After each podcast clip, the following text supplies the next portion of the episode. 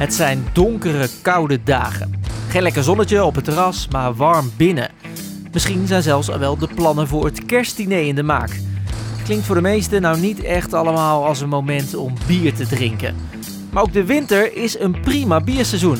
En ook kerst is een prima periode voor een goed glas bier. Sterker nog, sommige bieren smaken zelfs naar kerst. Letterlijk.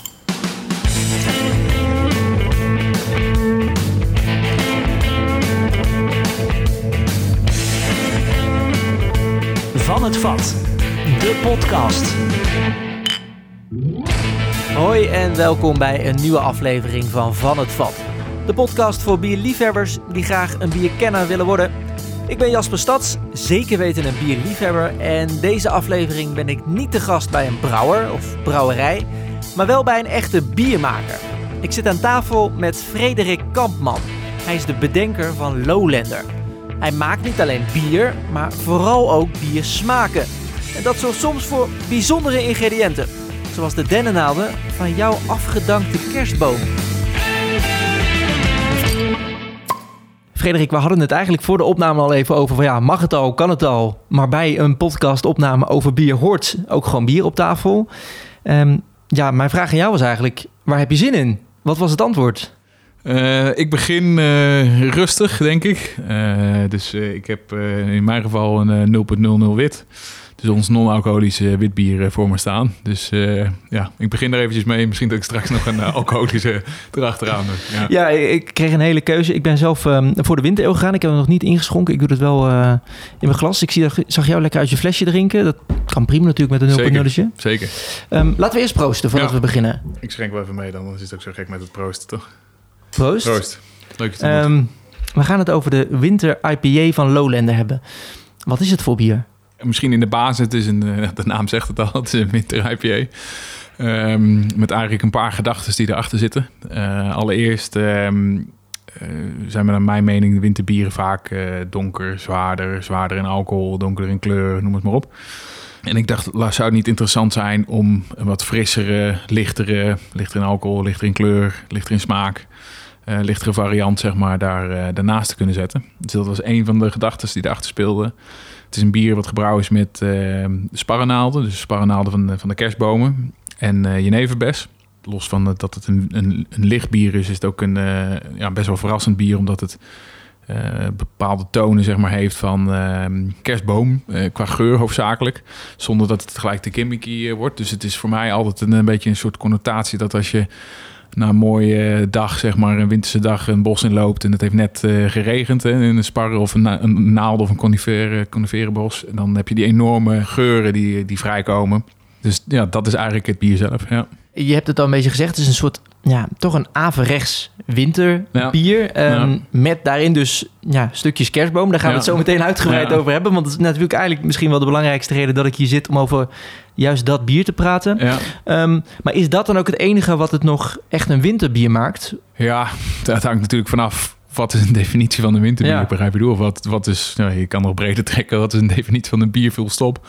Ik heb het persoonlijk niet echt op, uh, op definities. Uh, omdat het misschien je creativiteit uh, wat, wat beperkt.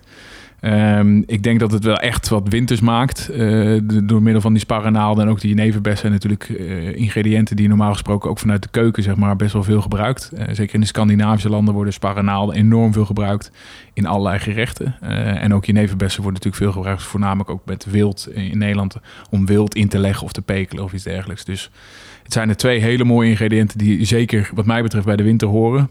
Als bier is het ja, voor ons ook alleen maar in de winter uh, gebrouwen en in de winter beschikbaar. Dus uh, ja. Die context is het een winterbier. En het ja. bevat misschien nog veel meer het wintergevoel eigenlijk dan ja. specifiek uh, het aan bepaalde smaken doet. Nou ja, dan over die dennennaalden. Want ja, de eerste keer dat ik het hoorde kerstboom verwerkt in bier, ja. dan denk je toch echt, wat gebeurt hier? Ja, ja, ja dat, uh, um, dat had ik ook. nou ja, hoe, hoe ben je op dat idee gekomen? Ja, allereerst, uh, we hebben het aan de Duitsers te danken, dus ik neem jou niks kwalijk. Het is, uh, we zingen allemaal Odenneboom, Odenneboom, maar het is feitelijk een spar. 99% van de bomen in Nederland zijn sparren. Um, maar dat even, dat even terzijde. Het idee kwam eigenlijk voort, ik denk nu vier winters geleden. Um, rondje aan het hardlopen. En um, ik liep s ochtends vroeg. En uh, het was, ik weet niet, in begin januari, uh, misschien 7, 8, 10 januari. Dat is natuurlijk de tijd vanaf 6 januari, drie koningen, worden alle bomen zeg maar eh, weer naar buiten gezet in de huizen. En ik liep eh, richting het Westerpark in Amsterdam. En eh, er kwam een boom bijna letterlijk voor mijn voeten vanaf drie hoog een pand uit, wat het uit het raam werd gegooid. En ik zag al die bomen en ik, ja, ik weet niet, ik was gewoon een beetje aan het wegdromen. En ik dacht, eigenlijk is het wel, wel bizar dat die bomen, zeg maar, eh, worden binnengehaald met enorm veel liefde. Weet je wel, het is een speciaal moment voor heel veel mensen. Het kan niet vroeg genoeg ook bijna. Het kan niet vroeg genoeg. Ja. Het wordt super mooi gedecoreerd. Eh, er liggen cadeautjes onder in sommige gevallen. Eh, weet je wel, het is echt een, ja, het is iets waar, waar je waarde aan hecht. Denk ik zeker voor heel veel families. Eh, letterlijk een week na kerst of twee weken na kerst wordt die boom ja, letterlijk als, als grof afval naar buiten gepleurd. En dat- dat contrast, daar zat ik over na te denken. En ik, ik wist vanuit mijn verleden, ik heb voorheen veel gin gedistilleerd, gemaakt, ontwikkeld.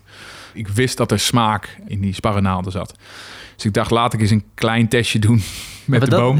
Ik Oh, kan dit, Ja. dit, deze gedachte kan ik me helemaal voorstellen. Maar ja, dan is het nog best wel wat stappen voordat je Nee, ja, zeker, toch zeker. tot een zeker. bier komt. Nee, ja, zeker. En ik heb dus gewoon eh, ook, ook weer geïnspireerd door mijn, eh mijn gin-ervaring. Ik heb gewoon heel snel even een extract gemaakt. Eh, gewoon thuis in de keuken.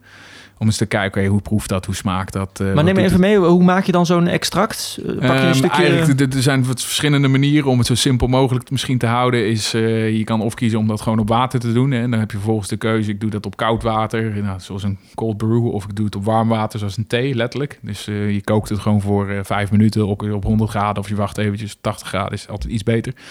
Dus je kan het ook eh, een manier doen eh, door middel van eh, alcohol extraheren.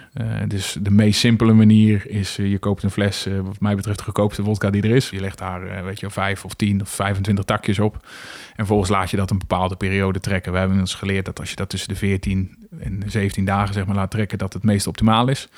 en dan neemt die, die wodka in dit geval echt al die smaken uit die ja, dennenhalen precies, op. die de alcohol Zoals je thee ook Precies, normaal zou zetten. Ja, die onttrekt die smaak eruit. Dat gaat erin zitten. Op een gegeven moment zeef je dan die, die naalden eraf. Want op een gegeven moment ga je over een hoogtepunt heen. En kan dat heel, heel bitter eh, worden. Eh, of te, te bitter. Ehm, dus eh, op een gegeven moment haal je die naalden vanaf. Heb je eigenlijk een extract. Als je het leuk zou vinden, is het een perfecte gin. Eigenlijk heb je al gemaakt tot op zekere hoogte. Kan je superveel leuke dingen mee doen. Maar je kan het dus ook eh, ja, eh, als inspiratie gebruiken. Misschien wel eh, voor, je, voor je bier. Ja, want ik stel me nu voor dat jij- dan in je koelkast een, een, een fles dennenwodka hebt. Ja. Nou ja, dan neem je dan een slokje van. Ja, Wat- dat kan ook, Weet je nog wat je proefde toen? Nou Ja, zeker. Eigenlijk wat ik nog steeds proef als ik nu het bier drink. Wat, wat je voornamelijk krijgt is die, die citrusaroma. Heel veel mensen hebben dat besef niet per se. Maar als je een naald pakt, of nou een spar is of een andere, of een den.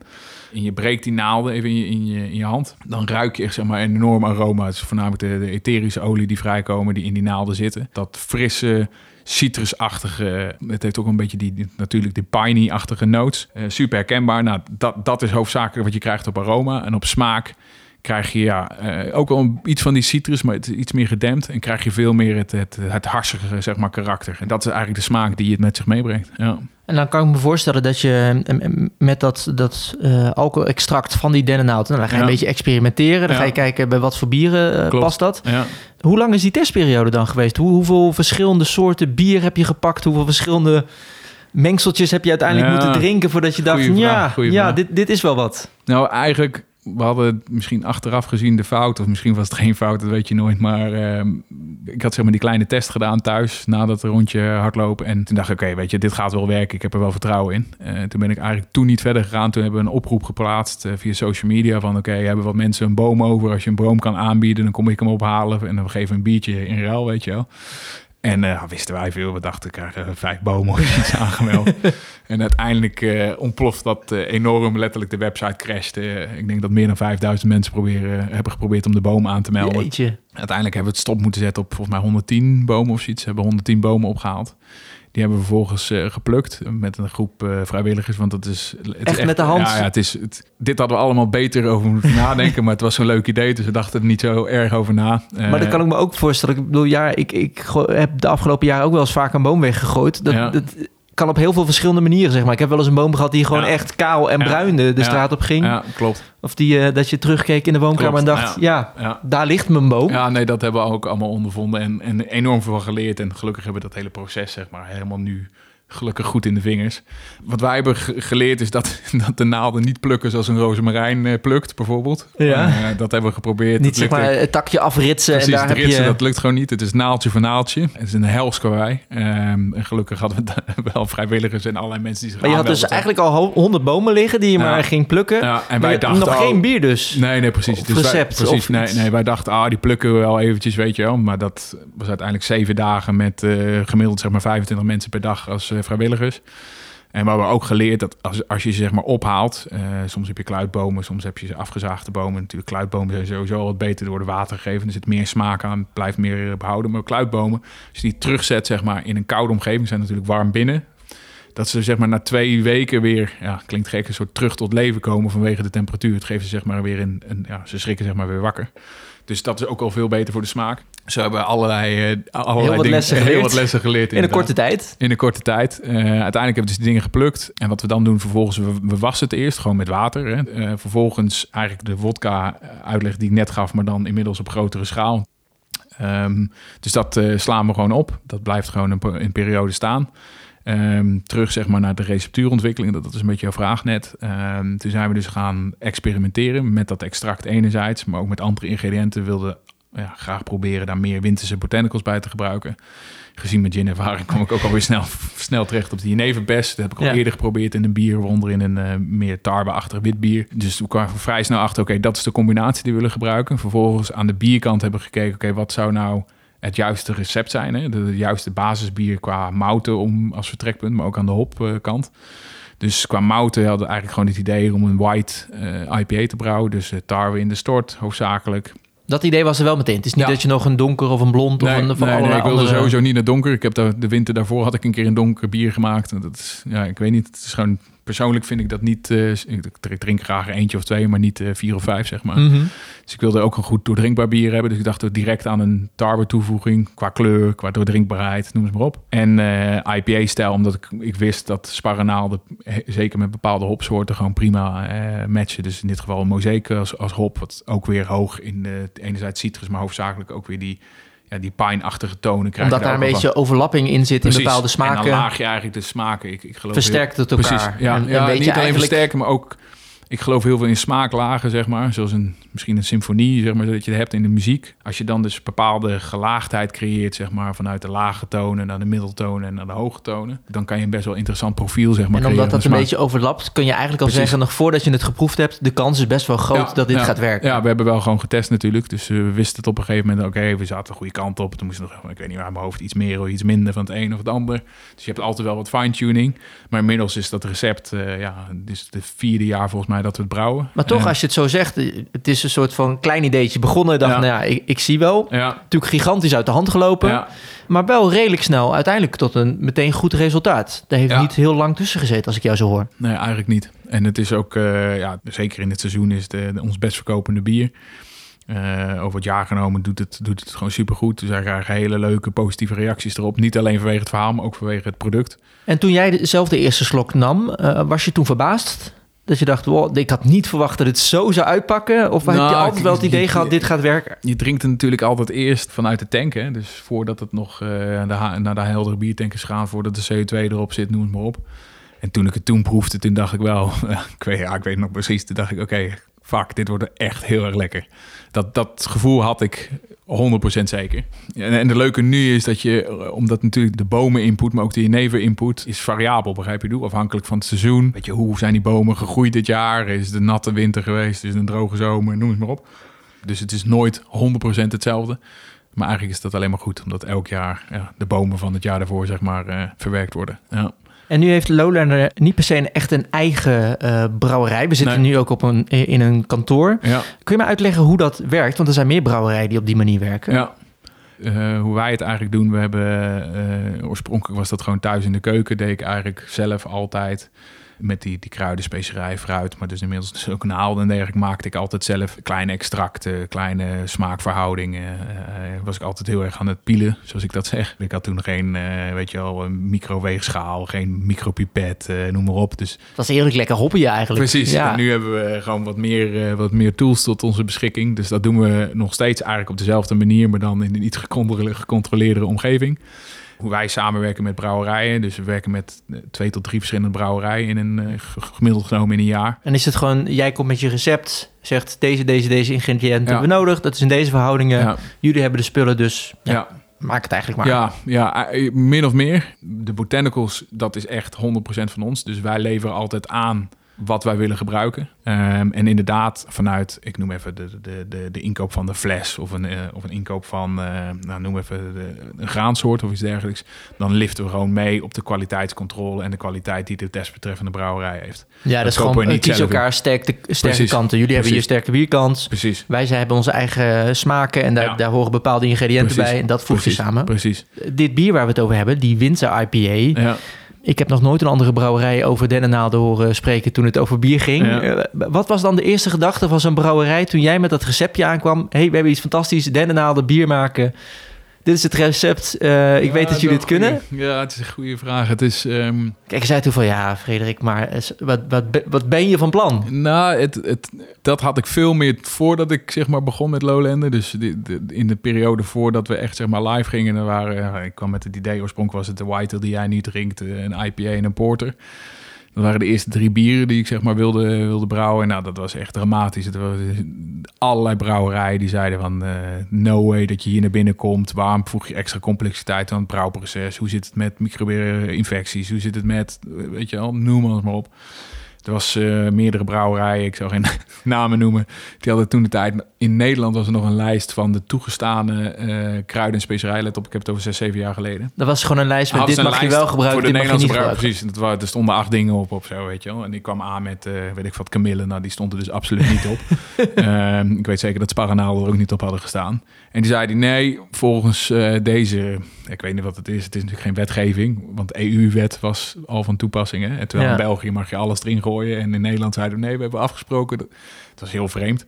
Dus daar in het begin was het, had ik heel veel eh, ja, En was het dan in dit daar. geval zeg maar met die dennennaalden, oh daar heb je Frederik weer, we gaan, Nou, daar heb je hem weer met zijn gekke gelukkig mee, want ik, we zijn begonnen bij Joop om, om te brouwen. En die waren nou, zeer ondersteunend in, eh, in wat wij eh, wilden gaan doen. Maar je merkt wel, zeg maar, dat eh, we, we brouwen dit bier inmiddels ook op een andere plek. En daar zie je gewoon dat het wel steeds belangrijk is. Dat hebben we natuurlijk ook allemaal weer geleerd. Hoe zorgen dat, dat, dat het allemaal een beetje consistent, goed te verwerken, noem het maar op is, weet je. Dus ja, daar eh, zijn we een stuk verder mee dan eh, zes jaar geleden. En Ja. heb je ook het idee dat ehm, de, de brouwwereld in, in dat geval ook heel anders naar, naar jullie als Lowlander kijkt? Hè? Toch wel een beetje eigen, Ja, eigenwijze brouwerij met, hè, Ja. met die recepten die je heel erg, wat je al vertelde, uit je ginverleden Ja. haalt. ja. Heb je het idee dat er nu anders naar jullie gekeken wordt en misschien ook wel, hm, dat is wel interessant wat zij doen, daar gaan we ook eens mee experimenteren? Ja, weet ik niet. Eh, jij zegt ei- eigenwijs. Mijn mijn vader zei vroeger altijd over mij dat ik een eigenwijze had. Ja. En toen zei ik altijd, hij is gek, waar, waar heb je het over? Maar nu durf ik dat wel te bevestigen dat dat zo is. Ja, mijn, mijn vertrekpunt is natuurlijk wel anders. Ik ben absoluut geen brouwer, hè, om dat even specifiek eh, te benoemen. Eh, maar mijn eh, vertrekpunt, zeker met die ervaring die ik heb gehad in, eh, in het buitenland, met betrekking tot gin, met betrekking tot botanicals, met betrekking tot cocktails, hoe je met bartenders moet werken. dat is zo'n ander perspectief wat ik daar heb geleerd, zeg maar, wat ik heb gezien. Kijk, als je met bier traditioneel gezien, hè, hoe het ging was, oh, eh, het bier wordt getapt of het bier wordt, weet je wel, uitgeschonken. En dat is het. Er gebeurde voor de rest helemaal niks meer mee. Terwijl in de ginwereld, wat je daar leert, zeg maar, je maakt daar een, een, een, soortgelijk ambachtelijk product. Het is niet dat de een minder of meer ambachtelijk is, whatever. Maar vervolgens heb je altijd een bartender die daar vervolgens een cocktail mee maakt. Of een persoon thuis die daar een, een cocktail of een, of een Het is zelden het pure product. ik noem even gin, wordt bijna nooit puur gedronken. En dat was veel meer mijn vertrekpunt zo op een gegeven moment met die bieren. Dus, en ook met food pairing bijvoorbeeld. Ja, eh, hartstikke goed. En iedereen is ermee bezig en dat is perfect. Maar vaak zijn de combinaties, oh ja, we hebben eh gewoon de grote brouwers even als disclaimer. Oh, deze hamburger is perfect met deze, dit pils. Ja, en no shit Sherlock, weet je, dat weet iedereen. Maar het leuke Ja. is dat je zeg maar met die botanicals kan je smaakbruggen creëren. Eh, maar nog belangrijker is dat mensen die zeg maar misschien zelf vaak koken, dat die veel sneller begrijpen hoe dat zou gaan smaken. Begrijp je ik bedoel? Kan ik het en dan wat je daar vervolgens mee kan doen. Kan ik het dan samenvatten dat je eigenlijk heel veel bierbrouwers hebt en die heel erg vanuit bierstijlen denken en heel erg vanuit het bier denken en dat Lowlander meer een smaakbrouwerij is? Ja, ik weet niet precies hoe je het zou moeten noemen, maar mi- mijn of ons vertrekpunt is eigenlijk altijd die botanicals. Begrijp je bedoel? En die botanicals eh, is dus eh, de verschillende smaken, verschillende kruiden, verschillende ingrediënten. Ja, ja. Ja, ja. En als je uitgangspunt, ik ben benieuwd naar deze smaak, ik ben benieuwd naar deze ingrediënten en daar ga ik uiteindelijk een bier van maken. In plaats van, ik wil heel graag een IPA maken en ik ga eens kijken hoe ik die laat smaken. Eh, soms gebeurt ook het, het een, soms gebeurt het ander. Dus een voorbeeld te noemen, bijvoorbeeld, ik wilde al heel lang iets met mango doen. Even als voorbeeld, een mango cardamom, hele mooie combinatie. Ik had al iets, ging ik eerder een bier mee geprobeerd. En toen op een gegeven moment wilden we heel graag een non-alcoholische IPA doen. En toen dacht ik, weet je wat, perfecte combinatie om daar dan de mango, cardamom, uiteindelijk hebben we er ook nog sinaasappelschil uh, toegevoegd. Dan komt het in dit geval vanuit de, de bierstijl waar we dan een, een bestaand idee misschien op toepassen. Ja.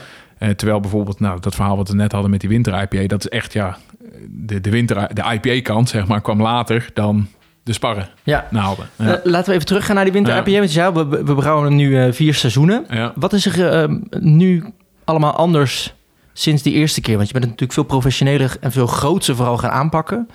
Wat is de grootste verandering in dat proces geworden? Ik durf nu wel te bekennen, maar eh, het zijn allemaal die kleine dingetjes. Ehm, in die eerste batch hadden wij nog niet overwogen bijvoorbeeld om ehm, de, de sparrenaalden-extract zeg maar, ook door een laboratorium professioneel te laten onderzoeken. Er was uiteindelijk niks meer aan de hand, daar niet van. Maar bijvoorbeeld dat zijn stappen die we nu allemaal extra doen aan de kwaliteitscontrolekant. Ja. Maar sta je nog steeds iedere winter met 100 man te plukken? Ergens in Nou, een loods? Het grappige is dat, eh, ja, ik wilde zeggen helaas, maar eigenlijk heb ik er wel weer zin in. Komende eh, januari gaan we inderdaad weer plukken. Eh, waarschijnlijk inderdaad met richting de 100 man. Het is nog steeds een heel ambachtelijk proces dus eigenlijk, dit Ja, bier. ja, maar het is, ook, het is inmiddels wel ook wat geworden, zeg maar. Voor ons in het team is het echt een moment. Klinkt gek, het is een van de weinige bieren waar iedereen in het team, zeg maar, letterlijk aan bijdraagt. Hè? Maar het is ook inmiddels waar we, weet je wel, onze partners, mensen die het merk eh, volgen of, weet je, of wat dan ook betrokken zijn, ook uitnodigen van, oké, wil je erbij zijn? En dan maken we een evenement van. En dan Het klinkt wel echt heel gezellig met ja, het is super gezellig. Kerstmuziek aan. Ja, je plukt dan, eh ja, ik even wat, zes, zeven uur. En dan op het einde hebben we altijd eh, een super goed verzorgde borrel natuurlijk. En winterse barbecue en dat soort dingen. Dus eh, ja. Tot slot nog even, je vertelt dat is een, echt een soort ehm, circulair brouwproces. Want je werkt eigenlijk vanuit een restproduct, die Ja. dennennaalden. En dat doen jullie vaker. Ja, het is, eh, het is niet altijd makkelijk, maar het is wel enorm leuk. Dus we hebben nou, de 0.0 wit bijvoorbeeld. Dat is eh, gebrouwen met eh sinaasappelschil en eh, citroenschil. Dus horecazaken eigenlijk ook weer door heel Nederland. Die persen 's ochtends sinaasappelsap of citrussap voor cocktails of wat dan ook. En wij gebruiken vervolgens daar weer de schillen van in het brouwproces. En heb je zo nog meer eh, ingrediënten waarvan je nog wel eens gedacht hebt... De, de dennennaalden kwam je tegen tijdens een hardlooprondje. Ja. Heb je nog wel eens meer hardlooprondjes gehad dat je dacht... ja, het is ook zonde dat we dit eigenlijk wegdoen. Hier moet u, Nou, dit is misschien ook nog wel een smaak waar ik een keer wat mee kan. Het grappige is als je er zeg maar op een gegeven moment mee bezig bent hè, en, en daarmee probeert en dergelijke, is dat er steeds meer dingen ook op je afkomen. Mensen die ons benaderen. We zijn onder andere bezig nu, dat is voor iets voor de langere termijn, dat we kijken naar bijvoorbeeld, eh, er zijn heel veel afgekeurde eh, B-klasse-achtige fruiten bijvoorbeeld, die nooit halen in de supermarkt. Ehm, dus daar kijken we nu steeds naar. Dus bijvoorbeeld, nou, ik zit met een half oog naar de non-alcoholische IPA te kijken. Daar zit mango in, dat is al van B-klasse bijvoorbeeld. En nu zitten we ook te kijken om daar echt te zorgen dat zeg maar alle botanicals al, of het merendeel van de botanicals, idealiter 80% wat er uiteindelijk in het blikje of in het flesje komt, al van een reststroom is. En zo is, eh, nou, we komen eigenlijk weer eh, ook ro- rond. Ben jij weer de, de eigenwijze eh brouwer die het echt met Lowlander op een eigen manier doet? En daar komt dus ook een, ja, een winterclassic Ja. uit. Kan ik Ja, inmiddels wel zeggen na vier eh, Ja. seizoenen. Dankjewel. ja jij bedankt. Laten we nog een keer proosten. Ja, zeker. Tot zover deze aflevering van Van het Vat. De laatste voor dit jaar, maar wel eentje met een leuke opdracht. Begin januari kan je gewoon lekker zelf aan de slag met de dennennaalden van je afgedankte kerstboom. Zo'n eh wodka maken of misschien ook gewoon een lekker biertje. Ga je dat doen? Eh, hou me even op de hoogte. Stuur een foto. Kan via Instagram, van het vat. Wat betreft de podcast, zorg dat je geabonneerd bent. Dan verschijnen volgend jaar nieuwe afleveringen automatisch in je app. Ehm was er voor nu. Ik zou zeggen tot de volgende. En proost!